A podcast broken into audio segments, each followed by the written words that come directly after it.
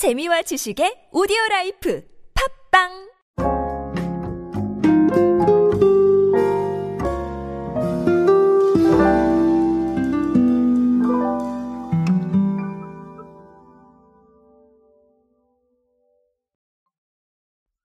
자, 뭐, 어, 어, 레트로라는 단어를 말씀을 드릴 건데, 아, 제가 왜 인트로에서 벌써 이렇게 한번, 네, 쉬어가는 듯한 느낌을 받았냐면, 아, 너무 많이 말씀을 드리다 보니까, 아, 이거 또 말씀을 드리는 게 맞나라는 생각이 들 정도로, 레트로 이야기 정말 많이 나가고 있어요.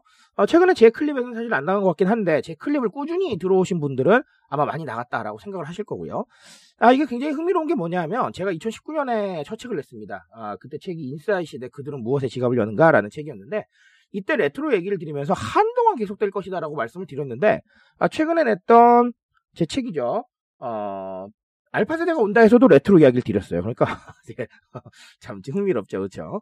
자, 아, 이렇게 지속되고 있는 레트로 최근에는 오뚜기의 3분 카레도 아, 레트로를 택했습니다. 이거 무슨 내용인지 한번 알아보도록 하겠습니다.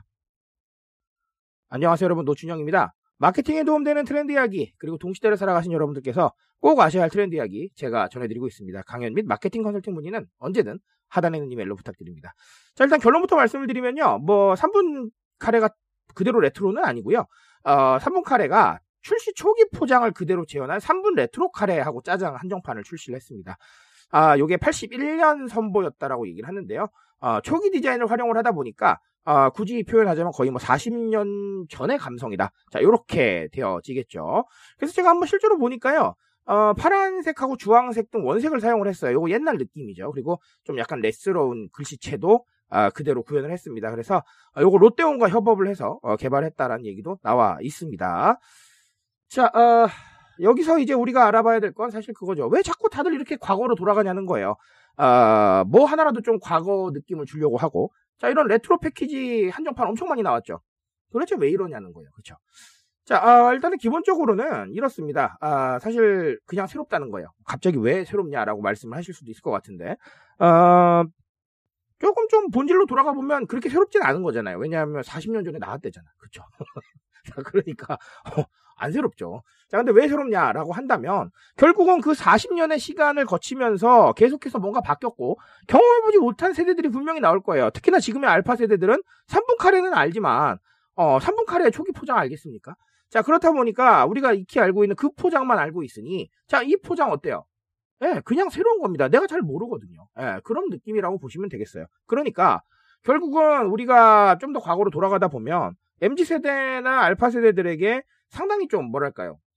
새로움을 줄 수 있는 한 가지 방식으로 레트로를 택할 수 있다라는 겁니다. 내가 모르니까 새롭다는 거거든요. 그렇죠? 그러니까 이렇게 보시면 돼요. 우리 주변에 새롭게 리론칭되는 브랜드들 많은데요.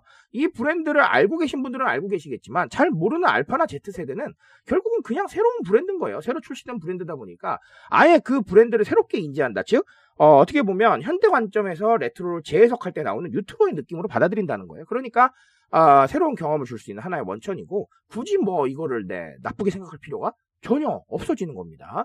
자, 그러다 보니까 자꾸 과거로 돌아가고 있는 것 같아요. 저는 그렇게 일단은 보고 있습니다.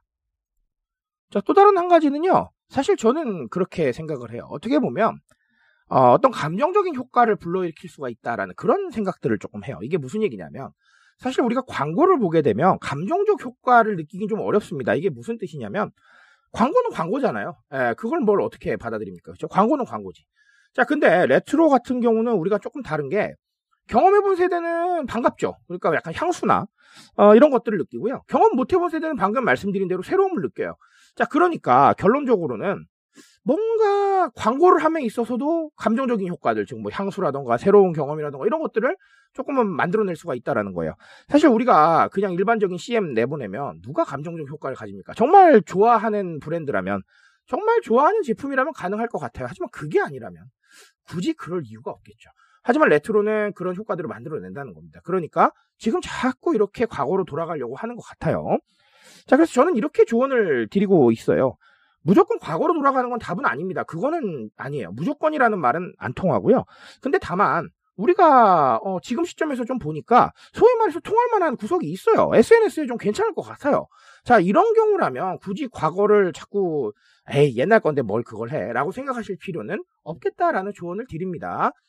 열린 마음으로 한번 검토해 보세요. 검토해 보시다 보면 제가 봤을 때는 굉장히 좋은 것들 하나쯤은 나올 수 있을 겁니다. 그러니까 새로운 경험의 원천이다. 그리고 감정적 효과도 불러일으킬 수 있다. 이런 것들에 대해서 좀 주목하셔서 한 번쯤은 진짜 방금 말씀드린 대로 열린 마음으로 우리의 과거 한번 이 행보들을 돌아본다면 좋은 아이디어 나올 수도 있겠다라는 거 꼭 강조드리겠습니다. 자, 아, 이런 사례 앞으로도 더 많이 나올 거예요. 제가 언제나 강조드리지만 그런 사례 보실 때마다 제가 말씀드린 거 한 번쯤은 떠올려 보셨으면 좋겠습니다. 저는 오늘 여기까지 말씀드리겠습니다.